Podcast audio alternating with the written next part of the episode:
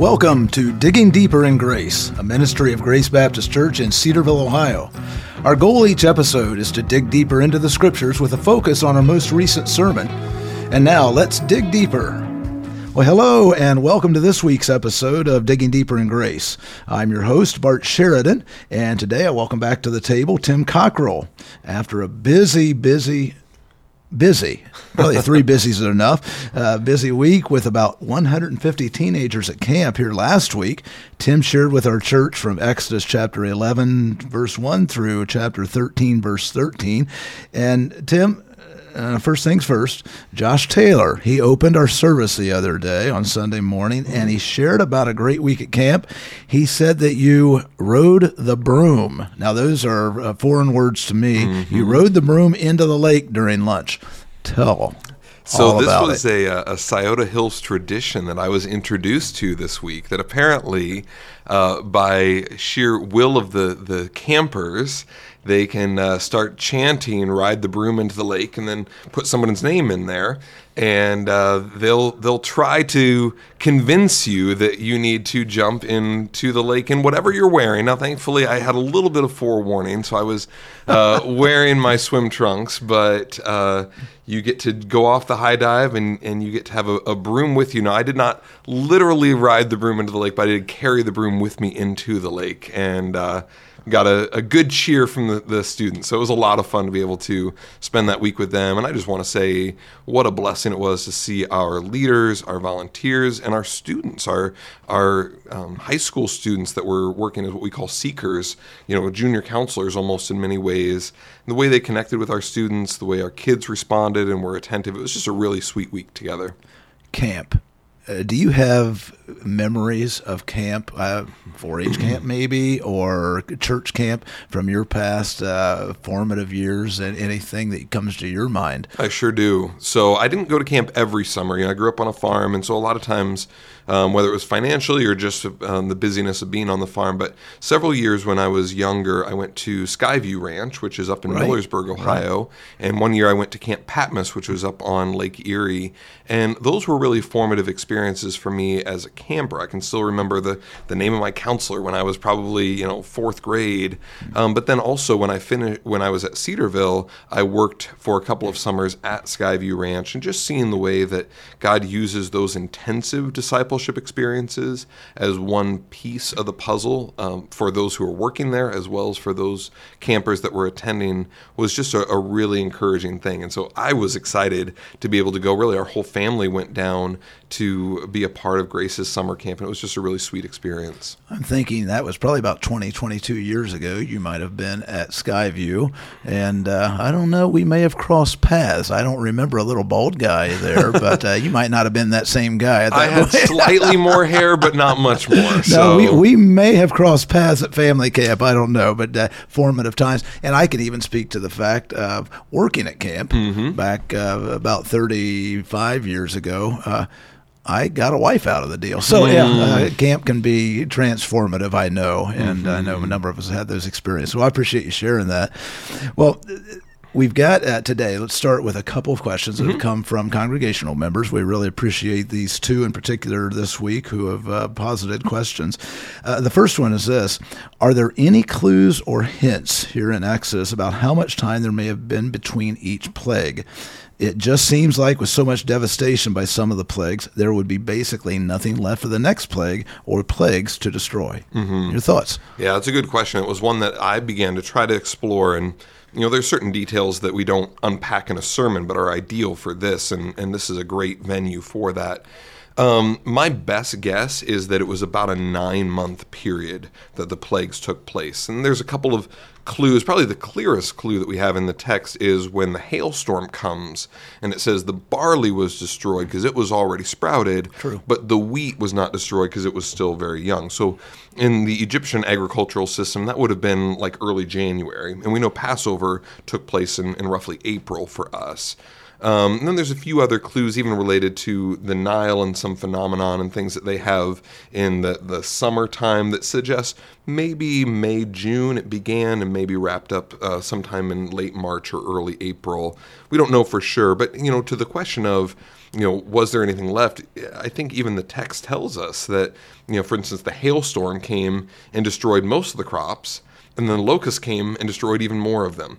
You know, the, the plague of, of pestilence on the animals killed many of the animals, and those that weren't killed, others were then killed by the hailstorm. And so there's a lot of things that we don't know, but I do think the kind of rapid fire nature of it made the devastation on top of devastation feel that much more incapacitating for the Egyptian people. And in between the plagues, if I'm remembering this right, and I haven't gone back and looked at it here in the past couple days, but isn't there a uh, a note that after seven days on one of the plagues, I forget. That, right. So there were some perhaps in rapid succession, and others maybe a little drawn out.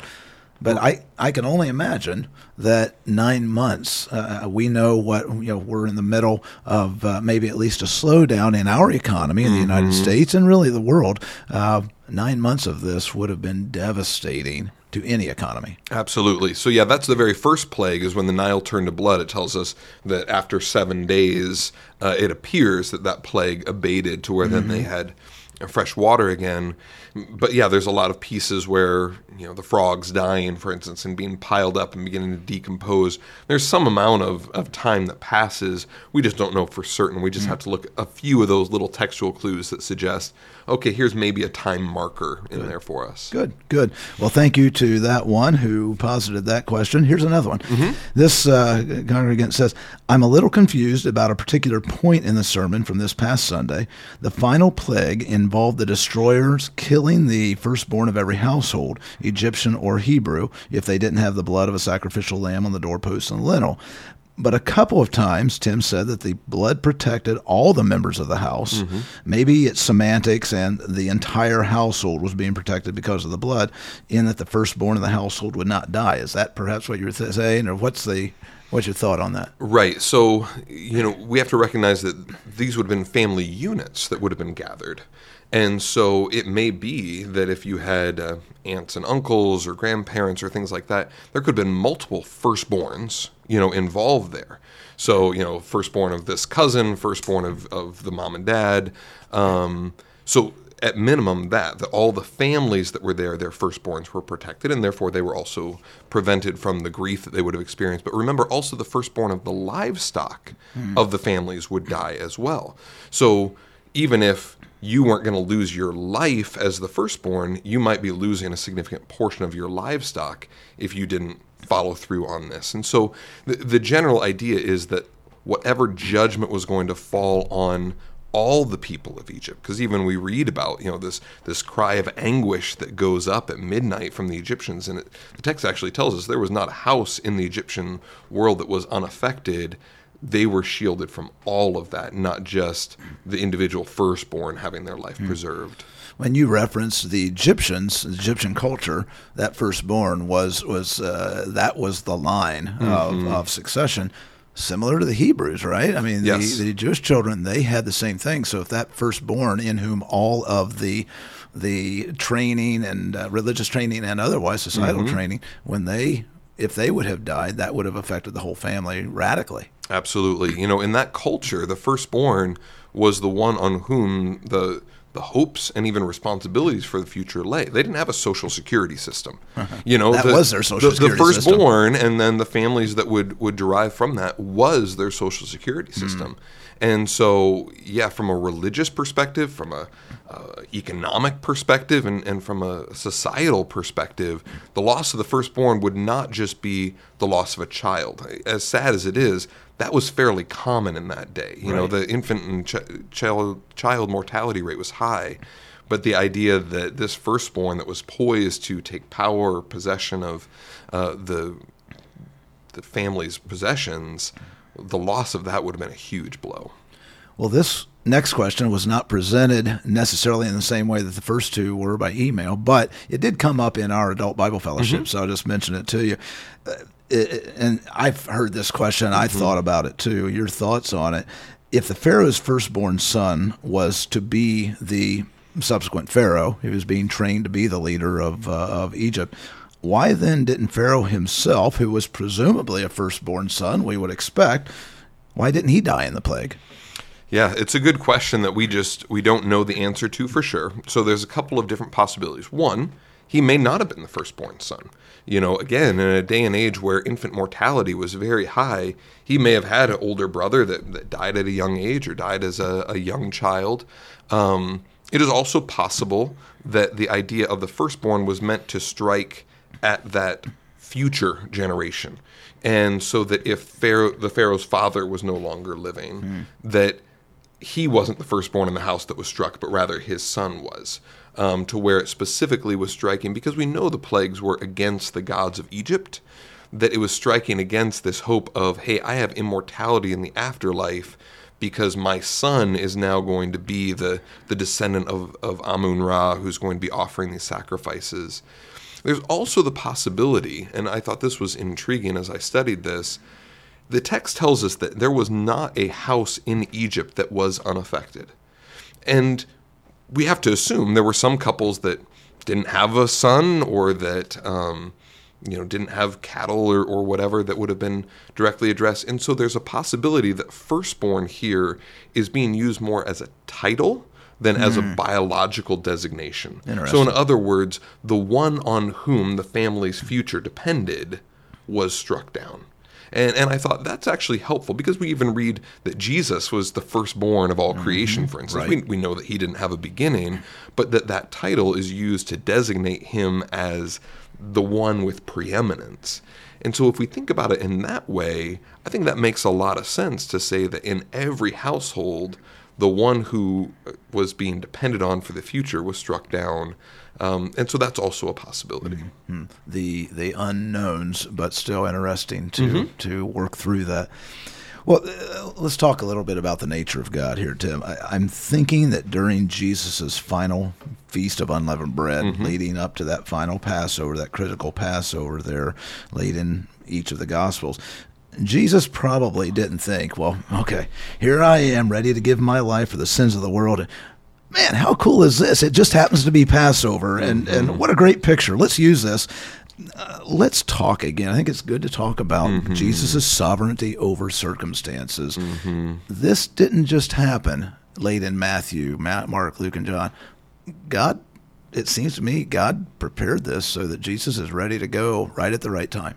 Absolutely. And we see that in so many different ways. Several times during Jesus' ministry, he says, My time has not yet come you know but then there is a period of time where he he sets his face to jerusalem. He says now is the time. And so he arrives in jerusalem not by accident on palm sunday which would have been the time where all the passover lambs would have been driven up into the temple to be examined by the priests and that over the next four days they would have been kept there in the temple courts to be examined to make sure that they were spotless and without blemish. And that's exactly what we see of jesus. That's where he spent those four days of the passion week was in the temple courts taking questions and being challenged by the pharisees. Being what, examined? Exactly being yeah. examined.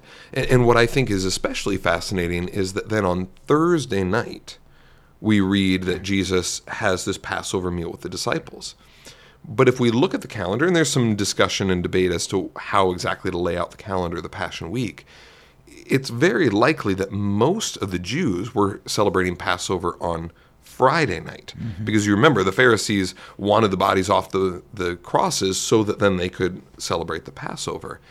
And so that seems to suggest that Jesus intentionally celebrates the Passover a day early so that he could enact in symbol what was going to happen in reality and salvation the very next day. And so when Jesus says, I have earnestly desired to eat this Passover with you, I think he is giving this meal that the Jews have been celebrating now for centuries this new depth, a relevance to what was going to happen on the cross. And, and, that's one of the reasons why, as we looked at the Passover this past week, we're also looking ahead mm-hmm. to what that meant for communion. Mm-hmm.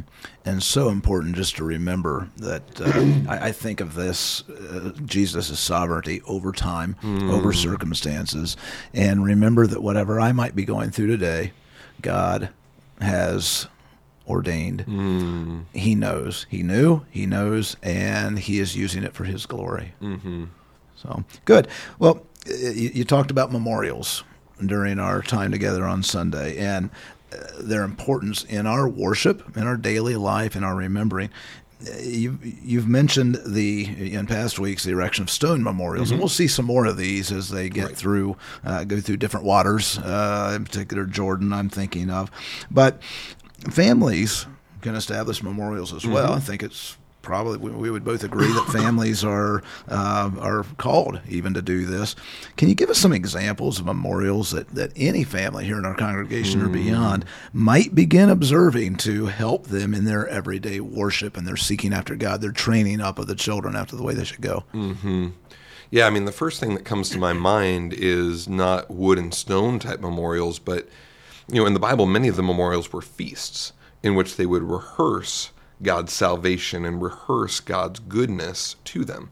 And so there's a few uh, holidays, if you will, in our calendar that we as parents, I think, can uniquely leverage in pointing our children to biblical truth and God's salvation.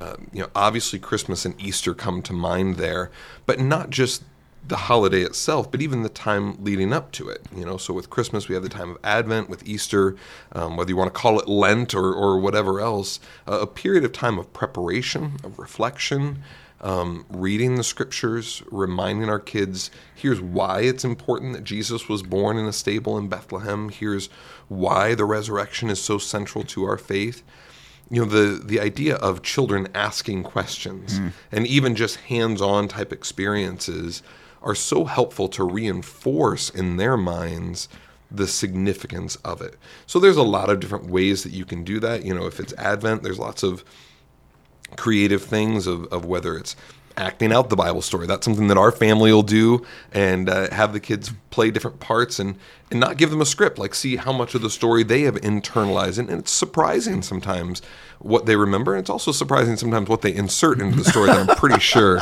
was not in there originally. Well, those are teaching moments. Those are great teaching moments for sure. Um, and then even with Easter, you know, thinking through um, we do a couple of different activities of, of you know writing our, our sins on stones and, and putting them there in, in a basket and then mm. on Easter morning those, those are taken away and um, you know, just just different hands-on activities that our, our kids remember. You know, even something like Thanksgiving, although that's not a, an explicitly biblical holiday, I think it's a very biblical principle mm. to teach our children the importance of regularly giving thanks. So certain rhythms in the calendar, I think, lend themselves to memorials. But I also think one of the habits that we often will do as a family is toward the end of the calendar year, at the very beginning of a new year, just kind of reflect on the past year. What's happened?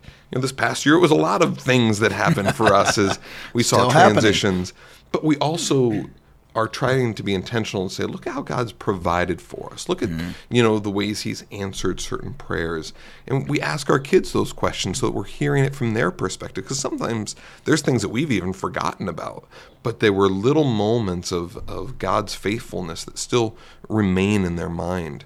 You know, one discipline that I think is a really good one that I'll be honest, our family has not done as well as I wish that we would. But many families that we've known will write out prayer requests like on index cards or something like that and keep it at their dinner table or, or where they do family devotions. And then as they see God answer those prayers, they write down the answers to those prayers so they have some physical, tangible reminders. Other people will do um, prayer journals and things like that. I think there's a variety of different ways to do it. There's not just one kind of uniform mm-hmm. way, but the whole point is we are forgetful people. Oh. And the more we celebrate God's faithfulness in the past, the more it fuels our faith for Him in the future. We're going to see that even this week as we look at um, the parting of the Red Sea. You know, how many times in the Old Testament do they go back to that Red Sea moment to say, therefore, we will trust God and His faithfulness. I think that's our ultimate goal as families, is to have memorials of God's faithfulness to fuel our faith and the faith of our children. As I hear you talking about that latter, uh, that other idea of using circumstances that God has brought us through to mark mm-hmm. uh, God's faithfulness and to go back over those stories I introduced you just earlier this morning to mm-hmm. a dear friend of mine with whom I've been meeting, I don't know, for the past eight to 10 years. Mm-hmm. Every Wednesday morning we meet. Uh, and he was recounting to me a time from 27 years ago, right now, where God had placed in his hands an asset that he was able to basically hawk to pay the first mortgage payment on a business. Hmm. And I said, you know, you really need to sit down with your son who is in video or audio production and record that story for your grandchildren mm-hmm. and beyond to mark God's faithfulness. How did God bring you from something you were handed an asset, another asset that you that was dead that you were mm. trying to mm. revive as a business, and this is how God met your needs. Mm-hmm. Having those marks are just so important. I, I really appreciate you mentioning that. Well, I also appreciated your your emphasis this past week on the I'll call it the solemnity of, of mm-hmm. the communion celebration during our worship services. We we talked here in the past. We've talked here in the past several months about why we do it twice a month now. We used to do it once, mm-hmm. and and I think it's good. It just is a continued I don't want to say beating into our minds, but I think it's appropriate mm. beating into our minds mm-hmm. of uh, God's faithfulness to us. But uh, can you give us some some inside skinny on practices that you employ personally to prepare yourself for the communion celebration? We talked how it is the logical conclusion of the Passover mm-hmm. conclusion. Passover speaks to the giving, Jesus' giving of his life and blood. What do you do as you're coming to the table? Right. That's a good question that you know, to be honest, as I think about it, I'm sure there's there's more intentionality that I could have in that. One of the benefits that I have as the person preaching is I get to be preparing for that all week. Like right. I know, hey, this is a, a communion week. And I think for any of us in the Christian life, the goal is that we are preaching the gospel to ourselves every day, that we are reminding ourselves of that and reinforcing it. And yet, as we've just described, we're, we're forgetful people. We're, we're, prone to let our minds wander or get caught up in the daily uh, realities of things. And so, because we're doing communion every other week, one of my goals is, regardless of what I'm preaching, I'm thinking through how does this tie into the gospel? How does this reinforce gospel principles? And my prayer as a pastor is that I'm always applying that then to myself first. And, so there are many ways in which we see different angles of communion. So uh, a number of months ago, we were looking at Jesus in the Garden of Gethsemane and asking, you know, Father, allow this cup to pass from me. And th- that cup, as we studied it, I believe, is the cup of God's wrath that was poured out on Jesus rather than on ourselves. And so when I come to take communion, that that has meaning for me of, of right. this is the cup that Christ drank so that I didn't have to. As we study communion, we think about the death of the sacrifice, the sacrificial lamb uh, in our place, the the body given and the blood shed have great significance. Even as we think about the unleavened bread that we talked about and the, the purity and sanctification, if you will, that is to be marking our lives, there's just such richness there that I have um, a desire to constantly be reinforcing and understanding hey, here's how this applies to my marriage, my, my children, my own personal purity and my walk with the Lord. And and I think God is faithful to to bring those opportunities to reflect how faithful I am to really go deep on those. I think uh, maybe isn't as much as I'd like it to be, but it's a good discipline and a good pattern for us to be in. I'm thinking of Psalm 1. How blessed is the man who does not walk in the counsel mm. of the godly, stand in the path of sinners, sit in the mm-hmm. seat of scoffers.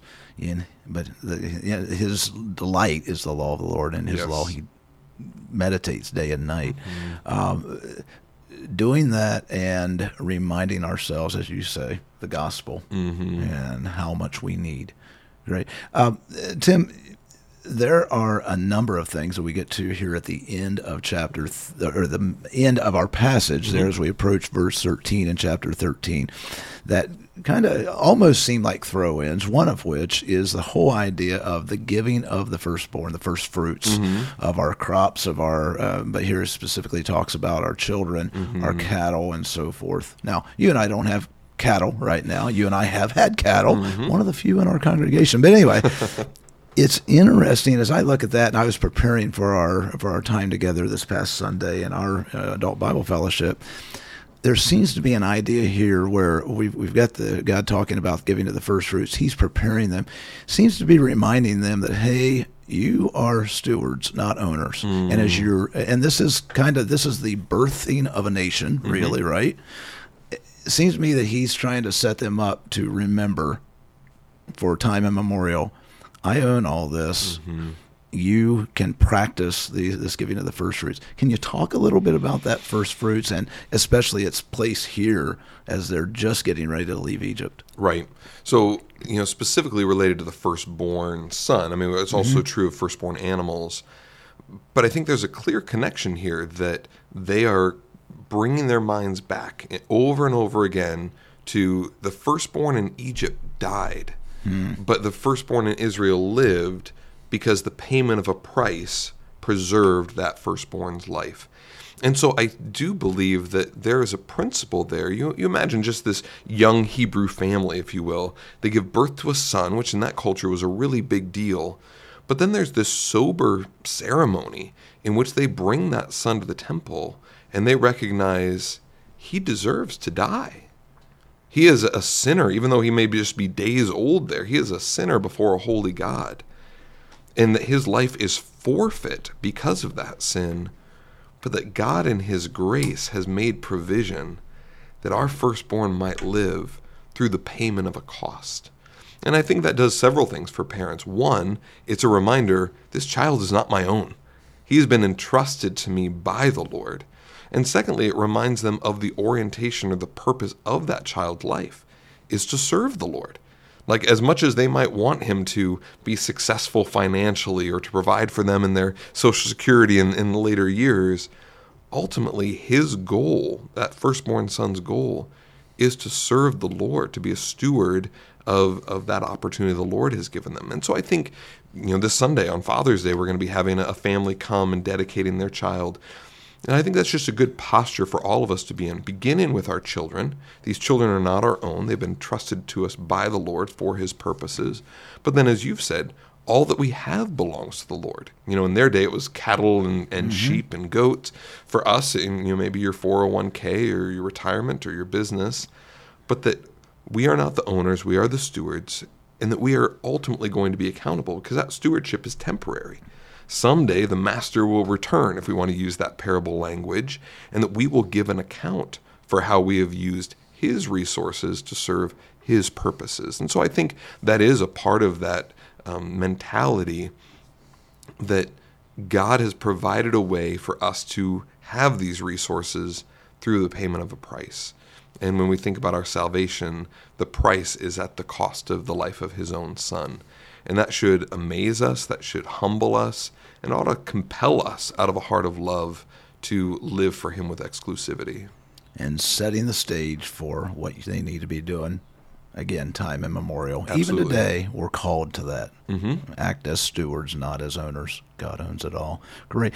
Next next week, we're going to be in the latter part of chapter 13 through the end chapter. of 14. Okay, mm-hmm. very good. Can you give us just a little bit of a taste? Absolutely. So, you know, this is arguably one of the best known stories in the Old Testament as God brings the Israelites out of Egypt and to the Red Sea. And it's really fascinating when we look at the end of verse thir- chapter 13 God does not send them on the main highway, if you will. He sends them in the opposite direction than what you would expect. He sends them into the wilderness toward the Red Sea, and he actually has them backtrack a little bit so they go down basically a geographical cul de sac, which from a military perspective was disaster. bad deal, bad because deal. God allows Pharaoh's heart to be hardened once again. Pharaoh's pursuing what he ultimately wants to pursue, and that is rebellion against God and the enslavement of the Hebrews. And so he pursues them with these 600 chariots. And I believe what God is doing here, and we'll talk more about this on Sunday, he, he doesn't let them go directly to the land of promise yet because they're not ready physically, they're not ready spiritually to go and do battle the way they would need to.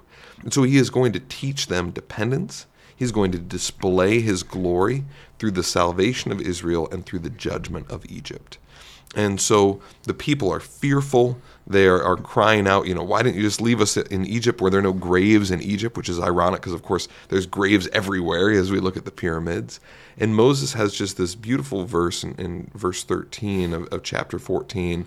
He says, Stand still and watch the Lord's salvation. There's just so many beautiful parallels to the salvation we ourselves have experienced in God's gracious initiative and His complete provision. And then He brings them through the Red Sea and, and He judges the Egyptians through bringing the sea back together.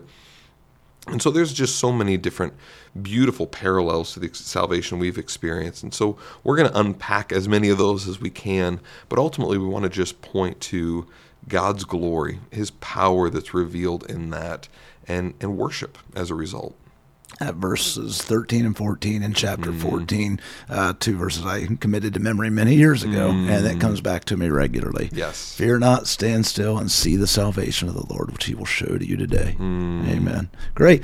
Tim, uh, you and I won't be here next week. We'll have another host. I'm going, I'm going back out to your former stomping grounds out in the great Northeast, visit a son, and uh, we'll have another host and another guest here. But thanks so much for joining us today. Thank you.